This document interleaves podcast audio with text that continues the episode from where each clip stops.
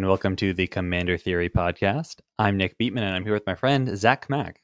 Hello, theorists. So, in today's episode, we're going to be focusing on how Kaldheim has impacted the Brawl format on Arena, and we're also going to be talking about how Historic Anthology 4 is shaping the Historic Brawl format. But before we jump in, I want to briefly talk about our Patreon. If you head on over to patreon.com slash commander theory, you can support the show and get sweet benefits for as little as $1 a month.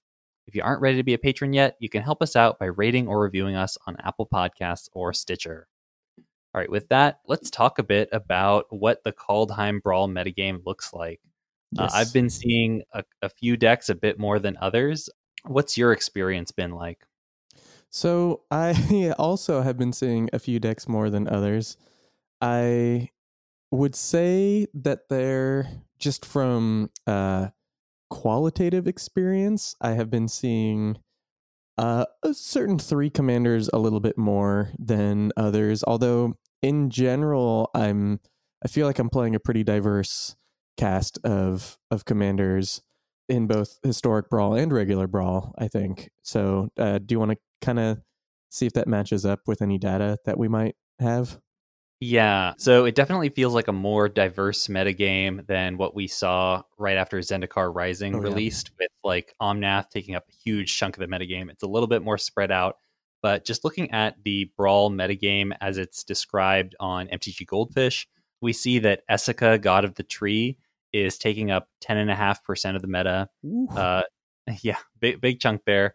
Tergrid, God of Fright, is coming up in second with 7.7% of the meta. We have Jorn, God of Winter, at 7.2% of the meta. And then it kind of uh, flattens out after that. To be fair, like this data set is just um, deck lists that people have hosted on the site. So yes. it may skew a little bit from what's actually being played on Arena. My personal experience, I've definitely seen a lot of Esika. I've definitely seen a lot of Tergrid and I haven't really seen that much Jorn. I don't know what you're. Yeah, um, I feel like I see Jorn as like a distant fourth to say like a Koma um, mm-hmm. or something like that, where you can kind of guarantee that you're gonna stick your commander. Jorn, there's not like a lot of rewards in regular brawl for just like untapping your mana. You don't really have like a Jin-Gitaxias or something big with flash. Mm-hmm. Um, so there's not, and there's not a lot of like super good mana sinks right now. So it really feels like when people are playing Jorn, they're not playing Jorn. I've seen they're playing the Rimestaff, um, which has a little bit better return on the build around investment, I guess. I think with the Rimestaff, there's like a lot of benefits. The first and foremost being the fact that it's just more resilient. Whereas Jorn, you know, he died. He's three toughness. You got to wait a whole turn before he's really going to have an impact. So it's just very easy to to kill. And if you have to keep recasting Jorn, then the benefit gets kind of it lessens over time for sure. Yeah, because if you if you like play him for three and he dies, and then you play him for five and then he dies, and then play him for seven, and then you get your first trigger. I don't know if your de- whole deck is like built around like making use of lots of mana, but you're kind of wasting all of it on on Jorn. Yeah. yeah, I've uh, noticed something that is true of Jorn is that they don't really attack with him unless it's safe, and I think that kind of just goes hand in hand with the fact that there's not a lot of ways to protect him in brawl or, or even historic brawl that are like forward pushing, like building yeah. into your game plan. Cast, That's a great point. Yeah, like casting a heroic intervention to save your Jorn when you attacked into a full board just doesn't seem like a good investment. He doesn't have evasion. He can't really like punish your opponents that well for blocking him. And if you're like spending your mana to like cast a mammoth growth or whatever, or, or just like pump him up so he'll survive, the benefit of him attacking is is greatly lessened because you're using most of it up to protect him. Yes. But let's talk a bit about some of these other commanders that we're seeing a lot more. I want to start by by getting into Esika because this definitely like right after the format rotated, right after Kaldheim first became legal, I saw so many Esika decks, or rather, so many prismatic bridge decks. 10.5% of the meta is still a significant amount, but it's less than what I was seeing right when the format rotated into Kaldheim Brawl. But man, pretty much none of these decks are using like Esika for the front half. It's all just prismatic no. bit bridge. And it's really just like five color haymakers, like the best. Yes. Like you got your Ugins, uh, you got your Vorinclexes, you've got just like the biggest and baddest creatures and planeswalkers available in the format. Mm-hmm. Yeah, something I've noticed with the bridge decks is it's to taste. What haymaker in what color do you want to win with with this deck is kind of what I've seen with Esika. They tend to run Ugins, they tend to run Massacre Worms, but it's really what colors do you like? What threats do you like? I think part of it is, um, and maybe part of the uh, reason that that Esika is appealing is that because you're in five colors, you have so many different options for haymakers to play. You don't feel like you have to craft a bunch of cards in order to make the deck work. Like yeah. you can kind of just use what haymakers you have available, and the deck is still going to be good. It's still going to function. Yeah, I, I actually totally agree with that because I think that is one of the reasons that they have been kind of pushing these five color archetypes a lot is that the pressure to really like build an optimized list and this is actually a point i'm going to bring up in regards to some of the other commanders we're going to talk about um, is lessened. So you still want to play you still want to build you might still want to craft some cool mythics or, or rares or something for your brawl deck but if you have a Kogla, you can put the Kogla in. If you have a Goldwing Dragon or Goldspan Dragon, you can just put that in. It doesn't really matter what Haymaker. It just is like what you have. It's probably good enough if it's big. Let's go. Let's play some Brawl. Yeah, uh, that's a great point. Let's talk a bit about like the strengths and weaknesses of the deck. Uh, in playing against Esika, what what appears to be like the the strengths of the deck, the things you're most worried about? Yeah, the the one thing that I always feel when I see an Esika is, do I have an answer? Because I think one of the, the biggest strengths is if you can't answer the bridge, it will just win for mm-hmm. you. Uh, it if you don't have an answer for the bridge, if it's just sitting there left unanswered for two, three turns, it's probably game over for you at that point because they've gotten a mana investment of anywhere from like 10 to 16 they have these giant permanents that they cast for free on top of whatever's in their hand. It's pretty hard to come back from something that impactful activating that many times mm-hmm. even if the first time is a dud. If the second time isn't a dud but the first time they still got like a 5-5 or something it's going to be pretty hard to come back from that. Yeah. Absolutely. And what i've noticed is like because there's so many haymakers in the deck because the the card quality is so high even if you do answer the bridge you still have to contend with you know the ugins the koglas oh, all yeah. the format's most powerful cards so you really have to be packing a lot of answers if you want to um, play a long game against an Esika deck it's really common for them to like randomly drop into a massacre worm and then just cast, like you said, a Kogla or a Koma or something for their mm-hmm. turn. so not only did they get a big donk for free that's going to accrue value and make your life miserable, they also cast a really big donk that's going to accrue value and make your life miserable. So it doesn't necessarily matter if the bridge gets blown up once or twice because they're usually playing enough ramp to get back to it pretty quickly. And if not, they're playing enough ramp to just cast the seven mana spells that have like been stuck in their hand. Mm-hmm. Yeah, so it, but it, it's a real challenge for sure. Mm-hmm. But that that uh, kind of leads to ways to to beat this deck. There's some pretty foolproof ways to take out mm-hmm. an Esika list, a prismatic bridge list before it just overwhelms you in six, seven, eight drops. Yeah, uh, definitely. So one thing I noticed is even though Esika decks tend to run a, a bit of ramp, at least to enough ramp to get them from like three to five, um, still they're just kind of doing a lot of nothing in the very early turns of the game.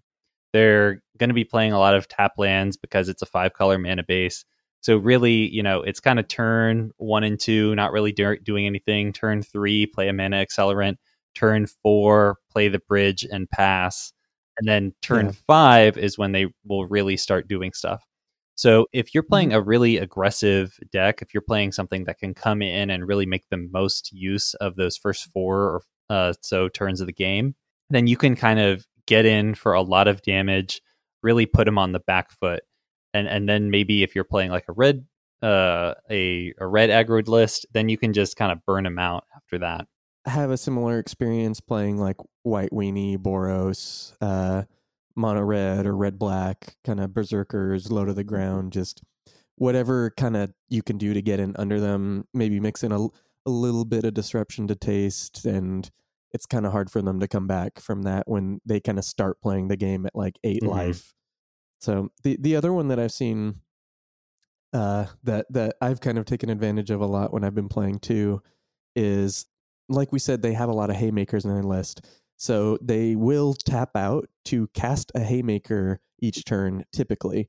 So if they're tapping out to cast one big spell each turn, then cheap counter spells go a long mm-hmm. way for just completely wrecking that game plan casting a disdainful stroke, even just like an essence scatter, something like that. Like that's all it really takes to throw back an Esika list and really kind of ruin their mm. day and give you enough kind of time and, and mana investment to push over them before they can get set up. Yeah, I've been I've had a lot of success with my Kaza list, um, which just runs a lot of cheap wizards, and so you can sort of like make use of the first couple turns setting up with your wizards, and then you're able to just answer you don't have to like answer every sing- single spell they cast for the entire game but you just have to keep them on the back foot long enough for your wizards to to do the trick and, and get in there. So I, I think that that's definitely a weakness of the deck is like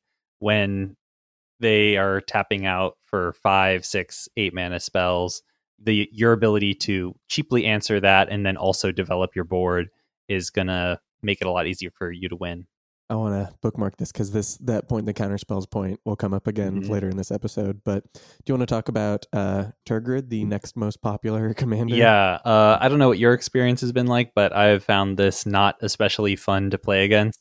No, it's miserable. yeah. um.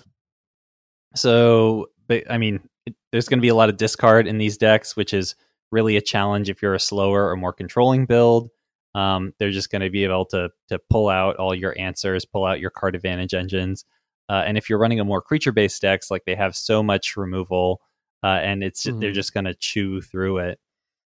Um, yeah. I had to stop running. I had a Phylath list that I would run every now and then for like when I'd get the like play 40 lands uh, like yeah or like the, the red green spells uh quest. yeah and I just can't do that anymore because if I play against a Tergrid and they start making me discard my haymakers, I, I just scoop on the mm-hmm. spot. It's just not worth it. The discard is just gnarly. It's so nasty. Yeah. The other side of that too is that they also I, I've seen about as many Tergrid lists that are like really maximizing Tergrid as I've seen Lantern lists that are just like trying to beat you down with lantern activations. And that really can depending on what deck i'm playing in the moment can really uh, hamper game plan because they're going to chew through my life total and then they're going to eat through my hand or whatever board thingies. I don't really need tokens or artifacts. And then if i don't have an answer or a way to kill them it's that's it. Yeah. No it's kind of funny um the the Tergrid decks, honestly, I don't think they get a lot of value uh, out of the Tergrid half of the card. Because in mm-hmm. my experience playing against these, you know, their their first like four turns of the game is just they're killing my stuff, they're making me discard, mm-hmm. et cetera, et cetera. Um, then they're they're probably going to cast Tergrid on on turn five or six. Yes, but I usually have an answer for it by then, and it's not like it costs so much mana that they can't like do Tergrid and do something else uh, to trigger Tergrid yeah. in the same turn, what tends to happen is like I kill Tergrid maybe once, maybe twice, and then they just give up and cast the lantern and try to kill me. that, has been my experience. that has also been my experience. And this is, uh, again, note the counter spells because I think one of the strengths of Tergrid is that you don't need to play threats. Mm-hmm. You can just pack your deck full of discard, sacrifice. So that answers creatures, that answers uh, cards in hand, that answers counter spells they may or may not have. And then you can just win with the lantern. You can win with their threats that they sacrifice or discard if you do happen to stick a Tergrid. That's like one of the biggest benefits, one of the strengths of the list is that you are just all answers. You're all gas, and you can just don't really have to think about, well, how am I going to win? Because you just kind of have that built in your commander on either mm-hmm. side. And the weakness to this is exactly like you said. It's just counter spells, it's card draw, it's if you're winning with like non permanent win cons, uh, whether that's uh, burn spells, whether that with like a Toralf or something like that, whether that's like just counters and value and drawing your draw spells back and milling them out. Like they only really have so much they can do along the axis of plays in mono mm-hmm. black that when you assault them from different angles like that or uh, maybe all you need is just a few tokens on the board that they can't make you sacrifice through and you just keep beating them down with a token and an equipment or something like that. It's pretty fragile as long as you're playing around Tergrid actually coming down at the right time or the lantern being there. Yeah, and, and one thing I've also noticed is because the two main axes of the deck kind of attack different archetypes. You know, discard mm-hmm. is really good against control, and the removal is really good against aggressive strategies. I found that like sometimes the Tergrid deck is just going to draw the wrong half of their deck to deal with whatever you're doing, and you can kind of get like free-ish wins when that happens. Yeah, definitely, yeah. definitely played some lists where they're making me discard and discard and discard, and then I just play my merfolk that gets back an instant or sorcery, and I I get back my thing that gets back kicker spells or whatever it might be, and it just like, well, okay, I didn't really actually, you didn't actually hurt me there, or or worst case scenario for them, like I discard my big thing and then reanimate it on turn 5 mm-hmm. or six. they can just get unlucky against you. Sometimes. Yeah, I was thinking about that. Sometimes I run an aura list, and like mm-hmm. them you know, activating the lantern is basically like a free sack outlet for me. It's like, oh, yeah. thank you. Great. Now I can get back, back this other guy. Yeah, I've experienced the exact same thing. They're like, all right, do you want to sack a creature, lose three life? And I'm like, yeah, I would love to sack my three drop right now. Thank you. I didn't have a sack on board. This is great. Yeah, yeah. That is that is I think one of the weaknesses of Tergrid is that they sometimes just don't draw the right cards in the opening hand. And I think if we're good. Do we want to move on to the the other one we're gonna kind of focus yes. on? Uh, this is one that really seems like the the commander out of Kaldheim that I'm most scared of, and I'm surprised yes. we aren't seeing like more adoption of this. This is Koma Cosmos Serpent. It is uh, three green, green, blue, blue for a six six legendary creature serpent. At the beginning of each upkeep, create a three three uh, serpent named Koma's Coil and then you can sacrifice a serpent to either make Koma indestructible or to tap target permanent. Oh, and also it can't be countered. Sorry, I forgot. Yeah, yeah, that's important. So this is something that is resistant to counter spells, difficult to burn out, pretty much impervious to board wipes. Um, it makes an army very quickly, and because you're in a green color identity, you you have access to green ramp, and it can come down earlier than its mana cost would suggest. Mm-hmm, mm-hmm. So this is a, a very strong card. What, what's your experience been like playing against Koma? Pretty similar to what you're saying. There's usually a, a little bit of ramp. Their game plan usually doesn't have to be super consistent.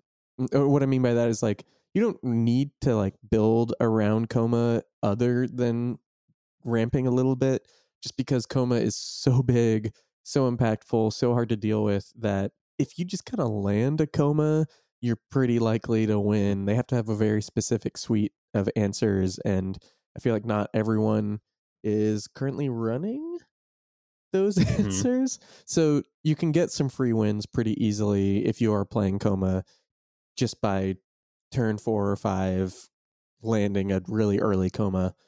It can't be countered like the other commanders can if it's left alone, it just wins really quickly. And because you are ramping so much, the commander text doesn't really matter. So if they do find a way to answer it one time, they better have a second one because it's probably coming down in a turn or two.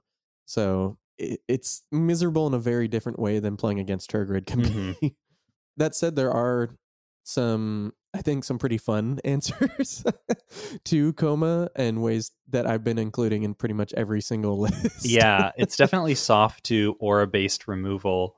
Um, mm-hmm. So a mm-hmm. lot of the cards you were probably already running in Brawl, like Frogify, like Heliod's Punishment, like Kenrith's Transformation, all these things that are really effective at answering commanders um, are good against Koma. It's also soft to exile based removal, so like Elspeth conquers death, feed the serpent, ironically. I know. uh, and, and, a couple other effects like that, eat to extinction, for example, are, are all very good against answering Koma because they um, the indestructibility doesn't really help in that case. And mm-hmm. then I've actually done a little bit of playtesting with Koma just to sort of see how it pilots and if there's any like thing that I find myself losing against. And a lot of my losses, I would say, are against uh, stealing effects. Yes. Yes, that's the exact. I did the exact same thing where I'm like, well, let's try building some different Komas and seeing what happens. And whenever I lose, it was to like an Akroan war. Mm-hmm. Like the Akroan war comes down, steals my Koma, and I kind of look and go, but but like I don't know what I'm gonna do here. Yeah, wow this this commander really is unbeatable. yeah. Um, no, I, I, found the same thing. The Akroan War is just like the bane of Akoma's existence. There's also mm-hmm. that that card from Zendikar Rising that costs less if an opponent has a certain number of cards in their graveyard. That's also fine against Koma, assuming your opponent can yeah. can get the mana for it. Yeah, the card's great actually. Mm-hmm. but yeah, those are those have been the things that typically I am losing to with Koma because again, like they can do like exile based removal, but then I can just eventually recast Koma and green does have some answers to auras you know you just make sure to like pack in your wilt or your return to nature or something like that but stealing yeah. effects are, are quite painful yeah i think i think as the metagame has shifted over the time this set has come out it was people really shifted their removal package and their answers to be able to answer Koma more so than mm-hmm. they were kind of at the beginning of things yeah one thing that i've started running in my Koma list to try to answer these stealing effects is um, bounce spells. Oh yeah, that that'll definitely like get you out of that bind. This kind of segues us into something that's interesting because there are a few new staples, and I think people will notice a trend as we go through them and as they've listened to us talk about bounce spells and things like that. Do you mind if I lift off some of these cards that just we've been playing with a ton of since this format's come around? Sure, yeah. These are all new cards from Kaldheim, and uh, you may be able to, to notice a trend, as Zach mentioned. Yeah, so new staples, thanks to Kaldheim, that, that I know I've been playing with a ton, that we mentioned a few of them here. Uh, Disdainful Stroke, the card I couldn't remember the name of a few minutes ago, saw it coming. Both counter spells, both two mana. Uh, you have to put in a little bit of investment for the saw it coming at first, but it's uh, pretty worth it. Mm-hmm. Just the best Wrath, just so good. Ravenform, giving blue an answer to artifacts is crazy good. Mm. It like feels like cheating sometimes. I, I don't know if you've experienced that. Yeah, and also just like the one one doesn't really matter. Um, no. So it's also just like a really solid answer to opposing creatures, which blue can sometimes have trouble with after they resolve.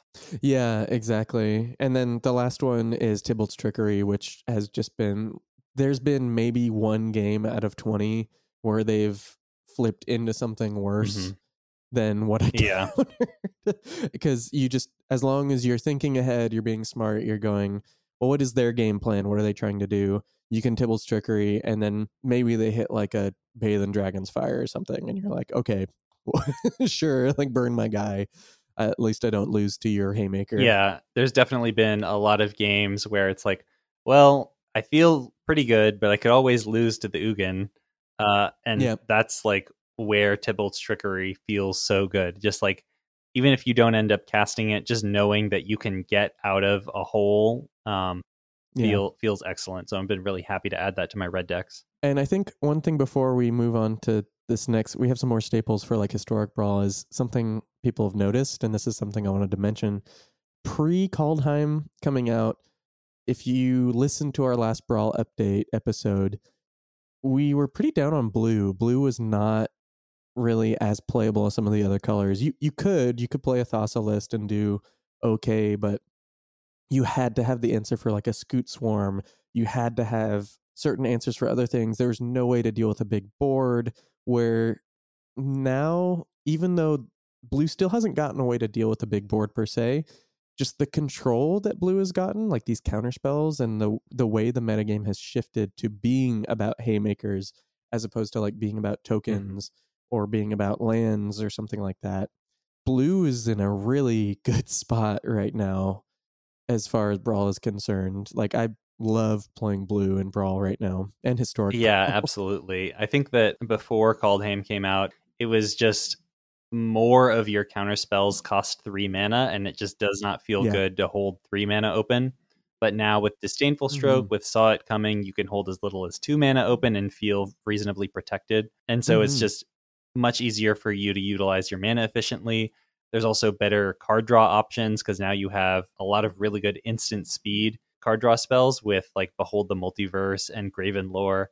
So even if you mm-hmm. are like holding more mana up for your counter spells, you can also just like, uh, well, they didn't cast anything good, so I'm gonna scry five and draw three cards. Uh, you can you can just better make use of your mana on your opponent's turns. Yeah, I've definitely noticed that there's been multiple games where I've been playing blue, blue X, whatever it is, and I've been like, oh well, I'm going to pass with all my mana up, and I have mana to counter their spell. If they don't counter their spell, I can burn their guy. If I don't have to burn their guy, I can Graven Lore and draw a bunch of cards. And that is so good. That's so powerful. Just the ability to always be able to respond. That was just something Blue did not have before. It's like, oh, well, I could counter their spell. I could bounce their thing with an Into the Roil. I could get back the spell from my graveyard. I could uh, tap this thing down. It's it's just so much more diverse. You have so many more options right now in blue than you did before. So definitely very into that. Very happy with where blue is at right now. And I, I think you're in a good spot, even though the big three, like technically two of them are blue. It's really only Koma that I've come across that's kind of packing their own counter magic mm-hmm. typically, you know.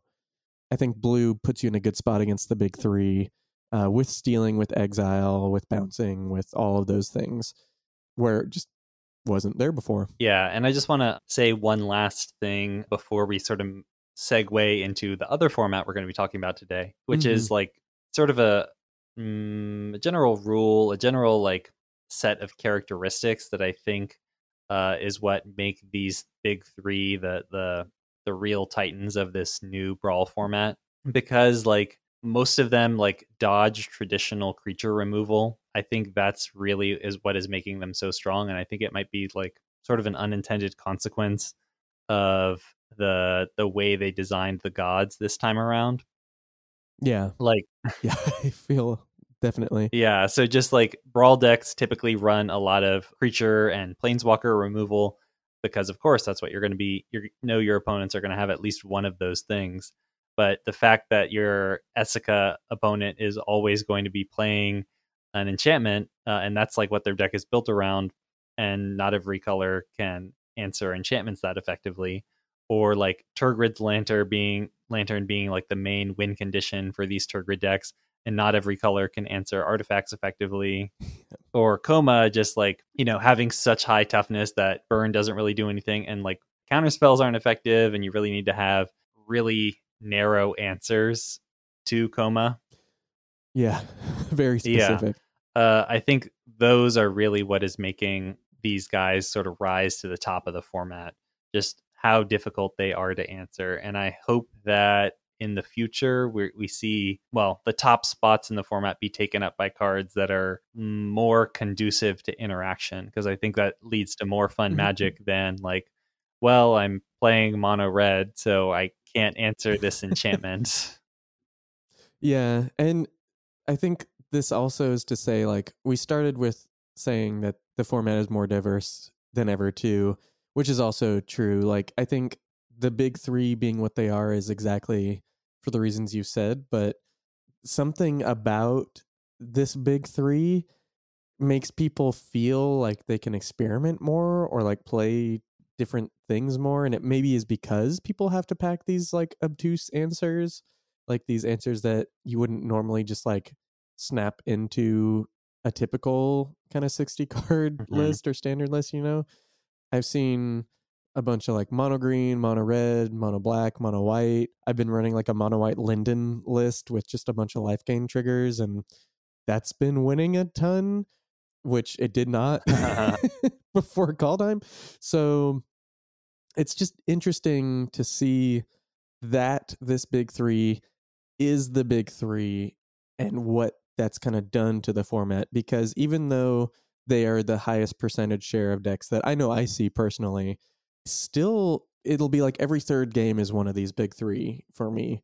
It'll be like I play against a Toralf and then I play against uh, a Toski, and then I play against an Esika, and then I play against a Thassa, and then I play against uh, one of the mutate like beasts, and then I play against a Tergrid, and then you know, like it, it feels like I'm seeing a pretty good rotation of decks, even though this big three is more or less mm-hmm. omnipresent. Mm-hmm. Do you want to just segue into this next little bit we're going to talk yeah, about? Yeah, I am ready to move on.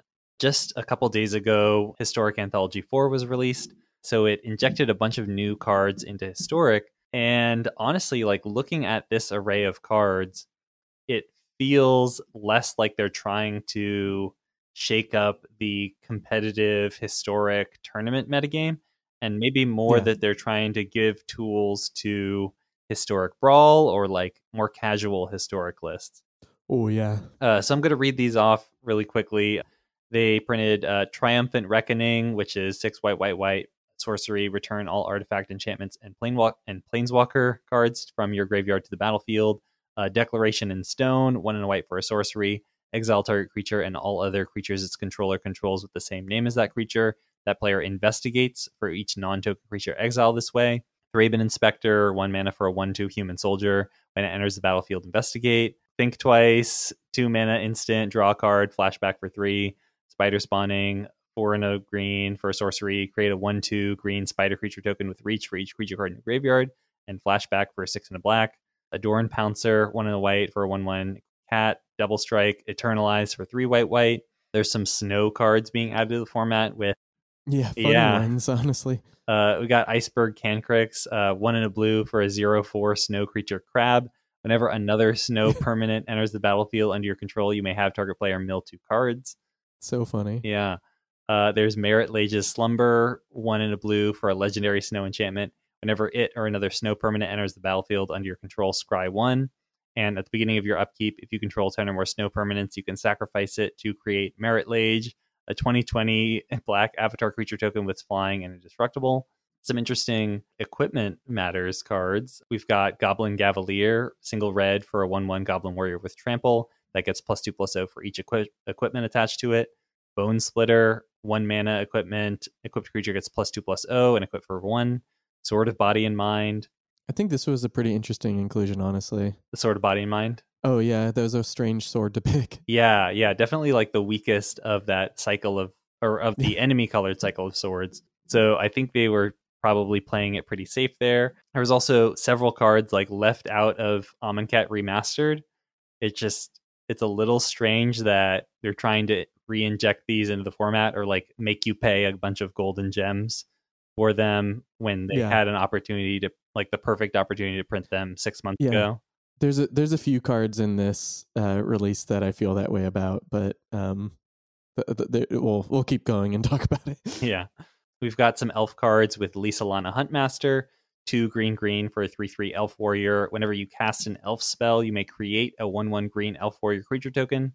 Abomination of Llanowar, newly printed from Commander Legends. One green black for a star star elf horror. It has vigilance and menace, and its power and toughness are each equal to the number of elves you control plus the number of elf cards in your graveyard. There's Inspiring Statuary, omitted for some reason from uh, Kaladesh Remastered. It's a three mana artifact. Non artifact spells you control non artifact spells you cast have improvise, cold steel heart, two mana snow artifact. It enters the battlefield tapped. As it enters the battlefield, choose a color, and you can tap for one mana of the chosen color. Blinkmoth Nexus, which is a land that taps for C. You can pay one to have it become a 1 1 Blinkmoth artifact creature with flying until end of turn. It's still a land. You can pay one and tap it to give target Blinkmoth creature plus one plus one until end of turn. Yeah. We almost there. yeah, almost there. We've got Hamza, Guardian of Arashin, four green white for a 5 5 Elephant Warrior. It costs one less to cast for each creature you control with a plus one, plus one counter on it. And creature spells you cast cost one less to cast for each creature you control with a plus plus one counter on it. There's Ammit Eternal, two and a black for a 5 5 zombie crocodile demon with afflict three. Whenever an opponent casts a spell, put a minus one minus one counter on Ammit Eternal. And when it deals combat damage to a player, remove all minus one minus one counters from it. We've got Sawtusk Demolisher from the Commander 2020 decks, which is four green green for a 6 6 beast with trample and mutate for three and a green. And whenever this creature mutates, destroy target non creature permanent. Its controller creates a 3 3 green beast creature token. I'm happy that was here. yeah. Uh, it's a nice addition. There's also Harmless Offering, two in a red for a sorcery. Target opponent gains control of target permanent you control. Uh, collected Conjuring, two blue red for a sorcery. Exile the top six cards of your library. You may cast up to two sorcery cards, or sorry, two sorcery spells with mana value three or less from among them without paying their mana costs. Put the exiled cards not cast this way on the bottom of your library in a random order. And then finally, there is Death's Shadow. One mana for a 13 13 avatar, and it gets minus X, minus X, where X is your life total. Yeah. So, what do you notice about these cards? What do you think is going to have the biggest impact on the historic brawl format? Yeah, I think for the most part, it's like you said, the the cards that they have put in here are mostly things for historic brawl as opposed to historic competitive. Mm-hmm honestly, the the biggest thing that stood out to me was Marit Lage's Slumber, just because we got the Kaldheim release so recently. I think people, uh, those those Jorn lists in Brawl are not as juiced as they might want to be, but Marit Lage's Slumber and Historic gives it a little bit more oomph to kind of get back in there. And if you can end up popping it, and if they can answer the Marit Lage, at least you can get it back with the rhyme stuff. Yeah. So that that was something I was thinking about. I found that um, just in playing a little bit of Jorn in Historic Brawl, um, the snow cards like generally haven't mattered to, up to this point. It's yeah. mostly just been a way to double your mana. Mm-hmm, um, mm-hmm. But adding like more snow rewards is going to help that deck become more of what it wants to be, rather than just I'm playing Sultai good stuff and my commander makes my lands tap for twice as much. Yeah, I'm actually fully expecting Historic Anthology, the next one, to have another one or two snow cards in them. Mm-hmm. Just because I think this is an archetype that they want to keep around, not specifically for competitive, but uh, I think they know it has fans and uh, Historic Brawl. We'll kind of sum this up at the end, but has been uh, building a fan base mm-hmm. as more and more people play it and realize, oh, I can still play with this card. Mm-hmm. I can still play with my cards. Other ones kind of uh, still in the snow wagon, but just good in general is Cold Steel Heart. Two mana rocks, man. Pretty good. Yeah, and, there's definitely been a lot of lists where I've been running Guardian Idol, which is a mm-hmm mana rock that comes into play tapped, taps for a single colorless, and you can pay two to animate it and have it become a 2 2 construct. There's definitely decks that are okay with their two mana rocks coming into play tapped. Yeah. And then the last one is Declaration in Stone is just it's a very powerful white removal spell. Mm-hmm. Giving him a clue doesn't really matter. It's not like you're gonna be hitting like well, honestly, I I would hit a Scute Swarm declaration and swarm if I had to. For That's sure. uh, better than dying, you know? Yeah. Yeah, definitely a powerful spell. I think those are the really big standouts for me. Everything else is kind of a role player. I'm not like super pumped. I mean, I'm I'm gonna play Thraben Inspector, but it's not like I was hankering for a good one drop, you know? Like Yeah. Like I'll put an adorned pouncer in my Rin and Seri list. Yeah. Sure. Yeah, it's it's all kind of like interesting inclusions. Like Bone Splitter is great for uh, Akiri or Halvar or whatever deck might might want it, but it's not something I was like, you know, it would make historic brawl incredible. a bone splitter. That's just not. Oh yeah, not where I was at. but again, kind of you were mentioning some of the cards that they seem to like omit from Amonkhet remastered. It, I feel like they did that with Inspiring Statuary. Like we got Kaladesh remastered just a couple months ago, really. Yeah, not that long ago, and Inspiring Statuary wasn't in it. People asked why wasn't it in it, and they're like, "Oh, we couldn't put every card in it," and it, that makes sense. It's a remastered set, but now it's yeah. But if you want it in this card pool, like, did your minds really change that much? And I, well, part of it may have been like the rushed timeline for developing yeah. Kaladesh remastered, because that was something where it's like, wow, Amonkhet remastered sold way better than we were expecting. Just yeah. a lot more drafts firing than we we thought was going to happen.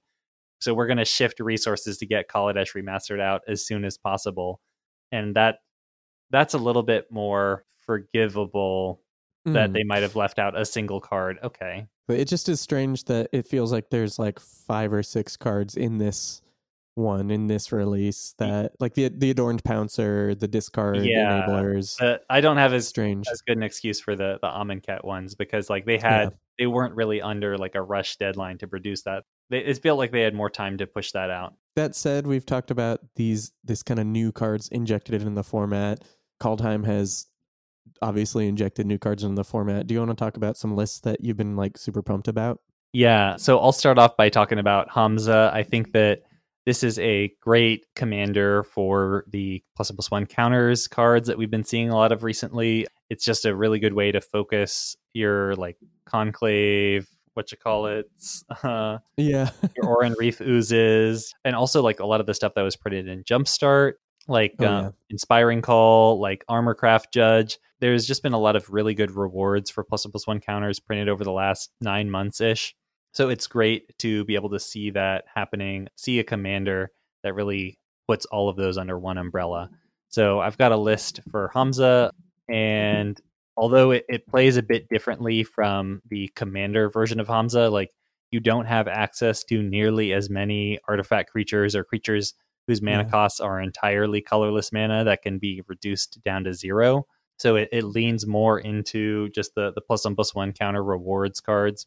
But it still seems like a really fun list and it can do a little bit of comboing just in the sense that, you know, once you're reducing the cost of like all your creatures down to one or two, then your beast whisperers, your primordial sages, your great henges, all of those kinds of cards are going to just allow you to like dump your your whole hand onto the board and immediately refill it with cards and that's going to make it easy for you to win i would say um, yeah i would say that the uh, tidal wave of card advantage that you can accrue mm-hmm. in that scenario is pretty strong yeah so i think that's a really fun list and i'm definitely going to be taking it out the next historic brawl event we see. We also have like a really good black green elf commander. I'm not referring here to Abomination of Llanowar, but rather to Tyvar Kell.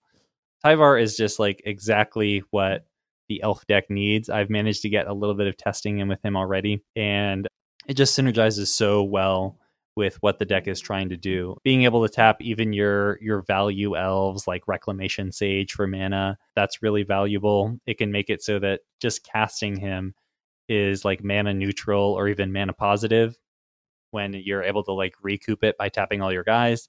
Um, there's also a lot of like high value elves that can tap for a lot of mana at once, like Elvish Archdruid, like Marwyn the Nurturer, and being able to untap those with your Tyvar Kell is also another way to sort of like greatly reduce his effective cost. Pumping out elves that then tap for mana is really good, and then I have managed to pop the emblem on him, and it is exactly what you need to cast your entire library and win the game. Yeah, he just seems like so perfect, so wonderful, and in a lot of ways, it, we mentioned this when we reviewed him. He's just like w- what an elf planeswalker should be. Mm-hmm. just makes mana, pumps your guys up, makes guys if you don't have them, and if you do happen to pop them, you you win. yep that's it. There's it's pretty hard to lose after that. So definitely really rad. And the tools that you have in Historic Brawl for an elf list are just like, ah, just so good. Mm-hmm. So really cool. It's a really cool list. I think with that we can move on to the next one, um, which is which is my favorite one on this list. uh, yeah, do you want to do you want to read it off then? Sure. Yeah. So this is Bergian uh, Harnfel. This is a mono red uh, combo. Would you say? Yeah, say it's combo. I'd say it's combo. Yeah, and so you're more focusing on the Harnfel half of the flip card because if you can land it, if you can get to that five mana and just start pitching cards, you just you that's it. yeah. you you pretty much win. There's just so many ways to accrue value when cards in hand are not an issue anymore. And oftentimes it's pretty easy to just dig through your list, find an Aetherflux reservoir, and just shoot them with the Death Star right out of the gates, like in the same turn. Really powerful. It's been really fun. and uh, I don't know if there's anything you want to highlight in the list in particular. Just that, like, there's as you mentioned, there's a lot of different ways to get value while you're you're casting most of your library. Uh, Historic now has access to Young Pyromancer, Thermo Alchemist, Runaway Steamkin, Rockslide Sorcerer, Gutter Snipe, Firebrand Archer, Electrostatic Field. There are just so many things that, like, you stick this and then you cast a million spells with your Harnfel, and your opponent just like does not really have much of a life total left by the by the time you you finish the turn.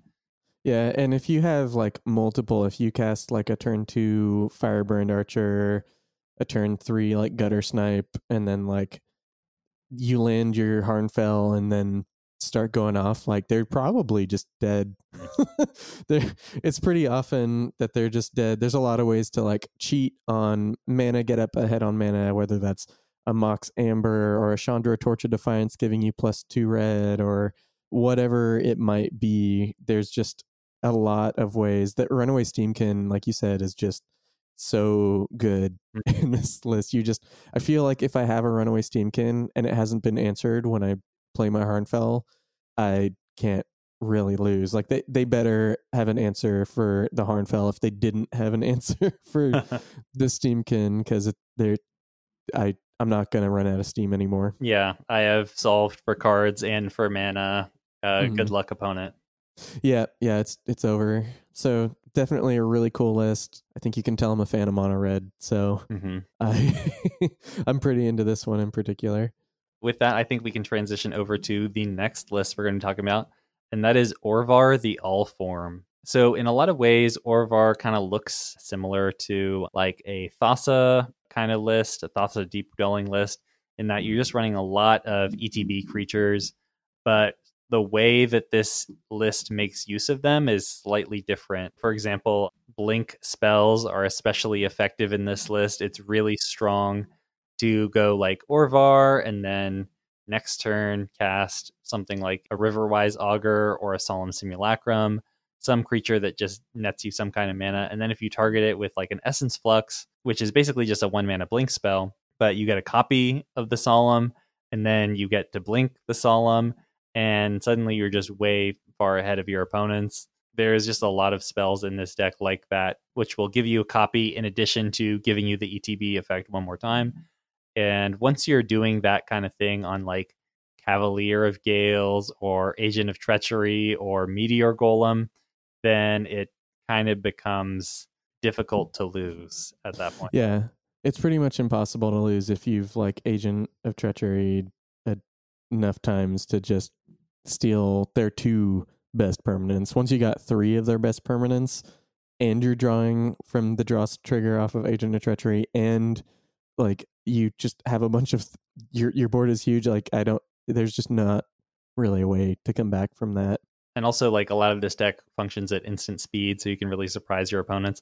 I've had games where I've like attacked with Cavalier of Gales, and then my opponent alpha strikes into me, and then I uh, like Essence Flux my Cavalier.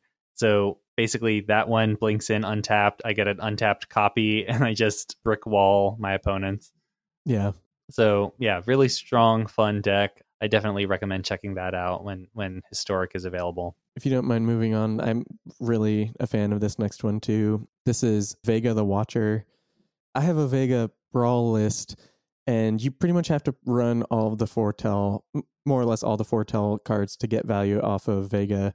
But that's not specifically true in historic brawl. You can run a lot of things that cast spells out of your graveyard and get a lot of value that way. You can cast the adventure cards that cast things from exile, which I guess you can do in brawl too, but there's just all together, all combined, it adds up into a huge card advantage engine and just the win conditions that you get in historic brawl are just a lot better than you get in uh, just regular brawl um, casting at dusk which is a aftermath wrath so the front half is two and two white destroy all creatures of power three or greater doesn't hit Vega, mm. and then being able to cast Dawn later on, draw a card, and put every creature with power two or less from your graveyard into your hand. Massive swing in cards, a massive swing in tempo, and a lot of your creatures do fit that category of having two power. So if they do happen to kill your Kira Great Glass Spinner, if they do happen to kill your Giant Killer, uh, whatever it might be, you can get them back and you can have a pretty good time accruing value with your little owl friend there. Yeah, and I also love cards like Precognition Field, uh, mm-hmm. three and a blue for an enchantment. You may look at the top card of your library. You may cast the top card of your library if it's an instant or sorcery card, and you can pay three to exile the top card of your library. So again, that's another zone. Basically, casting you know a negate off the top of your library. That's a free card, and then you draw another card off Vega. Uh, it just feels so powerful. Like yeah. you you cannot go below seven cards in hand when this deck is really rolling. Yeah, I've had to discard to hand size a lot playing Vega in Historic. Mm-hmm. Speaking of discard, Narfi is the next one. Oh yeah, uh, Narfi, the Betrayer King. So Narfi is the four three legendary snow creature. Is he a zombie noble? He's a zombie, He's a zombie wizard. wizard. Ooh, uh, for three blue black other snow and zombie creatures you control get plus one plus one, and you can pay three snow to return him from your graveyard to the battlefield tapped. So, what that means is that you only really spend the cost the five once, and then you never really have to spend commander tax. I also apologize; we haven't been reading off all of the commanders uh, as we've been saying them. So sorry to people yeah, listening. we recommend consuming this episode in video format. Yeah, so we we will have a video to go along with this episode, but we will try to read them off as we go. But this list is well, it's zombies, mm-hmm. and it's a really good zombie list. There's a ton of zombies that cost one and two mana, uh, so you can get going really early. You get your Dreadhorde invasion. You get your Death Baron, which isn't historic. You get your Crypt Breaker. You get your Lazotep Reaver which gives you two zombies. Mm-hmm. We you get your Tymaret Calls the Dead, which mills you and makes zombies. Uh, you can really flood the board with zombies, but then at the same time you're in blue and black, so you also have access to negate, swan song, uh, heartless act, Thoughtseize. You can back up your army with a lot of these support spells. Is there anything you'd like to highlight from this list? This list is pretty cool. uh, just that there's like a lot of kind of staple effects that synergize with zombies in some way or another. Like Murderous Rider, for example, you know, like Swift End is just a, a useful utility spell that kills a creature or planeswalker, but the creature that that goes on the adventure is a zombie knight. There's also Never to Return from Amonkhet Remastered. Never uh, is a, basically a sorcery speed Swift End, and Return the the aftermath half of the card exiles a card from a graveyard and creates a black zombie. So you're just able to like fit extra zombies into your deck while maintaining a good amount of interaction in this list. Mm-hmm. Yeah, something that I really like about it. So definitely, if you like tribal zombies and you've kind of been itching to play something like that, I would I would recommend Narfi. He's really fun. Mm-hmm. Definitely. That's all we have to talk about today. There's going to be a, another historic fest or rather historic brawl festival at the end of this month. So I hope to see you guys in the queues. But with that, I'm going to give a brief thank you to our Patreon patrons. They are Gustav, Ryan, Mark, Amond, Addison, Mason, Rick, Laser, Raphael, Charlotte, The White Clays, Hannah, Anthony, Andy, Dylan, James, Justin, Roger, Logan, Evan, Bryce, Dylan, Benjamin, Jamie, Matthew, Jason, Kyle, Brandon, Kydell, Jeremy, Russell, Troy, Dylan, Walter, Leo, Ian, John, John, Tom, Kevin, and Micah. Thank you all for supporting the show. And if you are not currently a Patreon patron but would like to become one, please check us out at patreon.com slash commander theory. Thanks for listening. If any of you theorists want to get in touch with us, I am at Commander Theory on Twitter and Tumblr, and Zach is at Fat Bartleby on Twitter. Our theme song is Lincoln Continental by Entropy, and you can check them out on SoundCloud. Until next time, we're going back to the drawing board.